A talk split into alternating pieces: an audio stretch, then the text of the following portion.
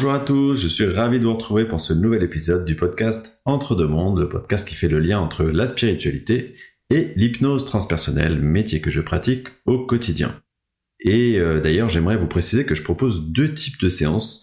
Alors le premier type de séance, c'est ce que j'appelle les séances dites classiques, avec un ou une consultante qui est hypnotisée et qui va donc explorer elle-même sous hypnose une ou plusieurs de ses vies antérieures, ou alors régresser dans ses vies actuelles, et ensuite se connecter à euh, sa conscience supérieure ou à ses guides qui vont répondre à ses questionnements de vie.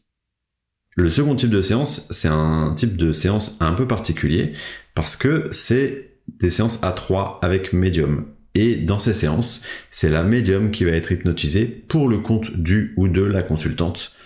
Et euh, ce type de séance se passe obligatoirement en ligne, alors que le premier type de séance se passe soit en ligne, soit en présentiel.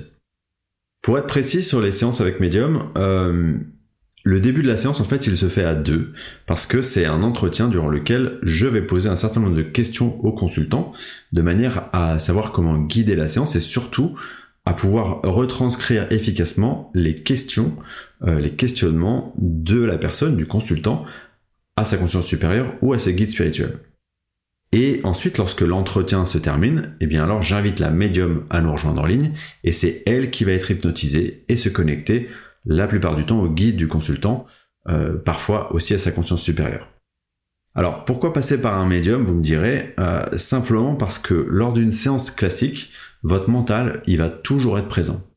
Et pour le coup, euh, les personnes qui sont un peu contrôlantes dans leur vie, elles vont avoir parfois du mal à faire taire leur mental. Et donc après la séance, il y a la possibilité d'un doute qui va s'installer, qui est en gros, est-ce que mon mental a parlé ou est-ce que c'est vraiment ce que j'ai capté de ma conscience supérieure? Et donc en séance avec médium, on va s'affranchir de tous les filtres du mental et donc on va avoir des séances qui sont extrêmement riches en termes d'informations. Alors après cette longue introduction, j'aimerais vous parler du sujet de l'épisode qui est les fragments d'âme.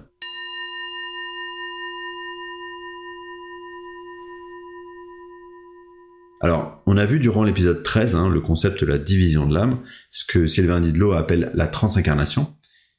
Cette division de l'âme, elle fait référence à un processus volontaire de l'âme.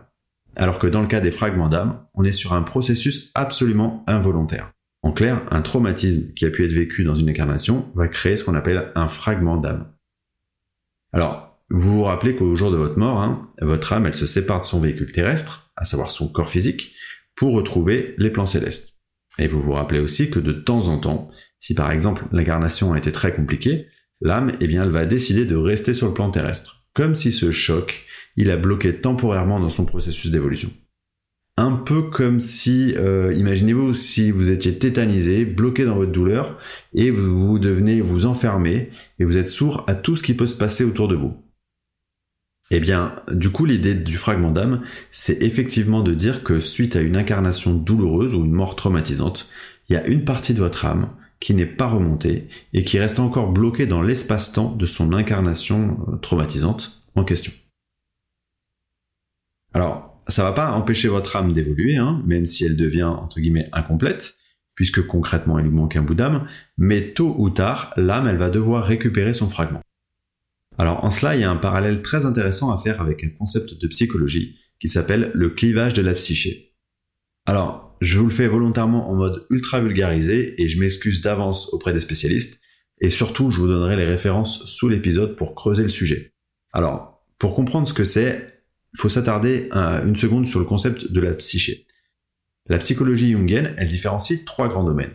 La psyché, qui est l'esprit, le soma, qui est le corps, et le souffle, qui est l'âme. Dans le domaine de la psychologie de la pertinence, qu'on appelle aussi la myosthésie, et dont notre approche d'hypnose transpersonnelle, euh, elle s'inspire, on part du principe que la psyché, elle est composée de plusieurs êtres de soi, qui sont des êtres à part entière, qui contiennent l'entièreté du soi, hein, un peu comme des cellules qui contiendraient l'entièreté du génome humain. Autrement dit, c'est comme si à chaque âge de votre vie, il y avait un être de vous et que tous ces êtres, ils ont vécu des choses, ils ont des choses à revendiquer. Donc par exemple, il y a l'être de vous à 2 ans, l'être de vous à 3 ans, à 4 ans, aujourd'hui, hier. À chaque âge, à chaque moment de votre vie, il y a un être de vous. Dans ce concept de psychologie, s'il y a un choc traumatique, il va y avoir ce qu'on appelle un clivage de la psyché. C'est-à-dire que votre inconscient, il va mettre en nurserie l'être de vous, à 10 ans par exemple, qui a vécu un traumatisme. Et il va créer un mécanisme de compensation et ou d'anesthésie pour cacher le vide qui résulte de ce traumatisme et du fait qu'il a mis à l'écart cet être de vous. La compensation, ça peut être euh, une addiction au sport, à la nourriture, euh, la drogue. Et l'anesthésie, c'est par exemple euh, de se couper de ses émotions ou de ses ressentis. Et enfin, il va créer un symptôme pour que vous puissiez, quand vous serez prêt, rencontrer à nouveau l'être de vous. Dans mon exemple, l'être qui avait été mis de côté à 10 ans, qui avait donc été traumatisé. Et donc on va procéder à ce qu'on appelle une remédiation, c'est-à-dire une réintégration de l'être de vous dans l'entièreté de la psyché. Dans nos séances d'hypnose transpersonnelle, il est assez fréquent que nous allions visiter la vie actuelle du consultant plutôt que ses vies antérieures, de manière à procéder à des remédiations des êtres du consultant qui ont été clivés. Alors, j'en reviens au mécanisme du fragment d'âme pour vous dire que le principe est exactement le même en fait, mais dans une vie antérieure. C'est-à-dire que l'être de vous qui a été traumatisé, c'est le fragment d'âme qui est resté dans son espace-temps et qui a besoin d'aide pour effectuer une remédiation avec son âme. Comment est-ce qu'on procède à une remédiation pour un fragment d'âme? Eh bien, c'est assez simple en réalité. Ce fragment, il est bloqué parce qu'il a été traumatisé, il a besoin de s'exprimer, il a besoin d'être entendu, il a besoin qu'on comprenne ce qu'il a vécu et qu'on sache la raison pour laquelle il a souhaité rester bloqué dans son espace-temps. En hypnose transpersonnelle, on va systématiquement, lorsqu'on explore une vie antérieure, aller explorer la mort de l'être qui a vécu cette vie. Parce qu'on tient à s'assurer que l'âme de cet être, elle est bien remontée sur les plans célestes et qu'il ne reste pas de fragment d'âme. Et du coup, lorsque c'est pas le cas, on a donc affaire à un fragment d'âme, on va entamer un dialogue avec ce fragment d'âme. Et surtout, on va l'écouter euh, pour comprendre ce qu'il a à nous dire, en quoi pour lui c'était important de rester dans cet espace-temps. La plupart du temps, simplement le fait d'être entendu, ça va suffire à le faire remonter à la lumière. Il y a quand même certains cas où quand le traumatisme il est vraiment vraiment profond, il va falloir qu'on arrive à trouver les bons mots pour que cette réintégration elle puisse s'opérer. Contrairement au thème que j'aborde habituellement dans ce podcast, il n'y a pas énormément de bibliographie au sujet des fragments d'âme. Le seul ouvrage que je peux vous recommander, c'est Recouvrer son âme de Sandra Ingerman. Alors maintenant, je vais vous faire écouter un extrait d'une séance d'hypnose transpersonnelle qui est très particulier, pour la bonne et simple raison que ce n'est pas moi le guide de la séance, mais c'est une consoeur qui s'appelle Amalia Maillard, et Amalia, elle a une énergie que j'adore, et donc je voudrais la mettre en lumière dans cet épisode. Donc Amalia, euh, c'est vraiment une femme exceptionnelle, et euh, outre le fait qu'on pratique tous les deux ce merveilleux métier de praticien en hypnose transpersonnelle, elle prodigue de son côté des soins énergétiques que j'appelle des lectures d'âme. Alors, je vous encourage vraiment à aller visiter son site internet, je vais vous mettre les références dans la description de l'épisode. Donc, pour en revenir à cet extrait, il concerne une femme qui explore une de ses vies antérieures. C'est la vie d'un homme pendant la guerre qui attend une femme, et finalement il va passer sa vie entière à l'attendre encore et encore, dans la solitude, dans la tristesse. Une fois que cet homme il meurt, Amalia, elle va demander à son âme si elle est bien remontée sur les plans supérieurs. Mais il y a une partie de son âme qui n'est pas remontée, donc un fragment d'âme, qui est bloqué dans l'espace-temps de cette vie. Et ce fragment d'âme, vous allez voir qu'il est bloqué parce qu'il a besoin de témoigner de cette nécessité d'exprimer la joie. Un peu comme si elle voulait dire ô combien la joie est nécessaire dans notre vie. Je vous laisse donc écouter cet extrait et je vous remercie infiniment pour votre écoute. Je vous dis à très vite pour le prochain épisode qui traitera des vieilles âmes.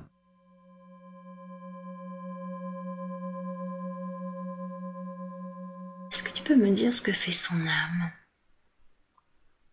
Une fois que son corps est mort. Que fait son âme? Hmm. elle, est... elle est partie au-dessus, mais juste le juste corps, mais pas la tête. La tête part pas. Hmm. Elle a pas envie de le quitter. Oui.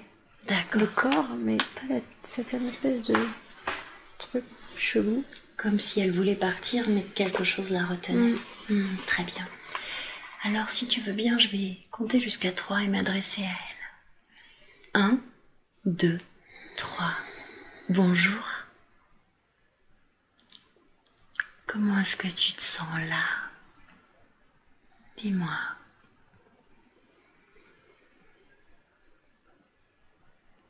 C'est bizarre, je ne sais pas comment répondre. Est-ce qu'elle a envie de rester près du corps? Est-ce qu'elle en ressent un besoin? Un peu impérieux, important Ben, bizarrement, elle est bien comme ça. Hmm. À moitié collée, à moitié pas là. Est-ce que tu peux lui demander pourquoi elle est à moitié collée par la tête?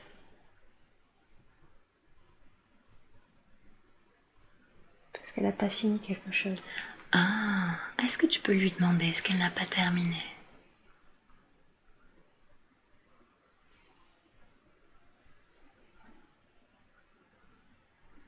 Elle a pas fini de vivre. Mais non, avec ça.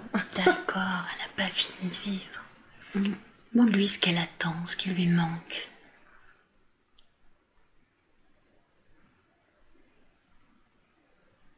Elle voudrait être joyeuse. Ah, elle lui manque la joie. Et oui, je comprends qu'elle n'ait pas envie de quitter ce corps qui a perdu la joie depuis si longtemps si elle veut vivre la joie, bien sûr. Comprends. Laisse-lui le temps de vivre son émotion pleinement?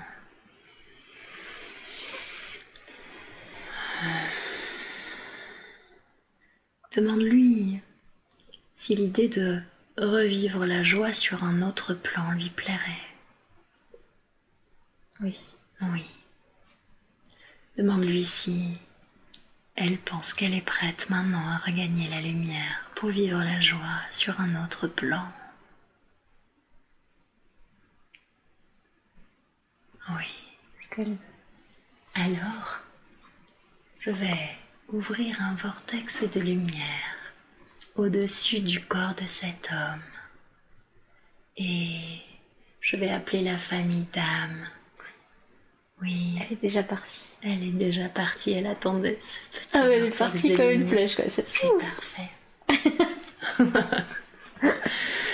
C'est parfait. Elle n'attendait que ça. ah, mais que ça. Elle n'attendait que ça. Alors on va refermer le puits lumière, le vortex.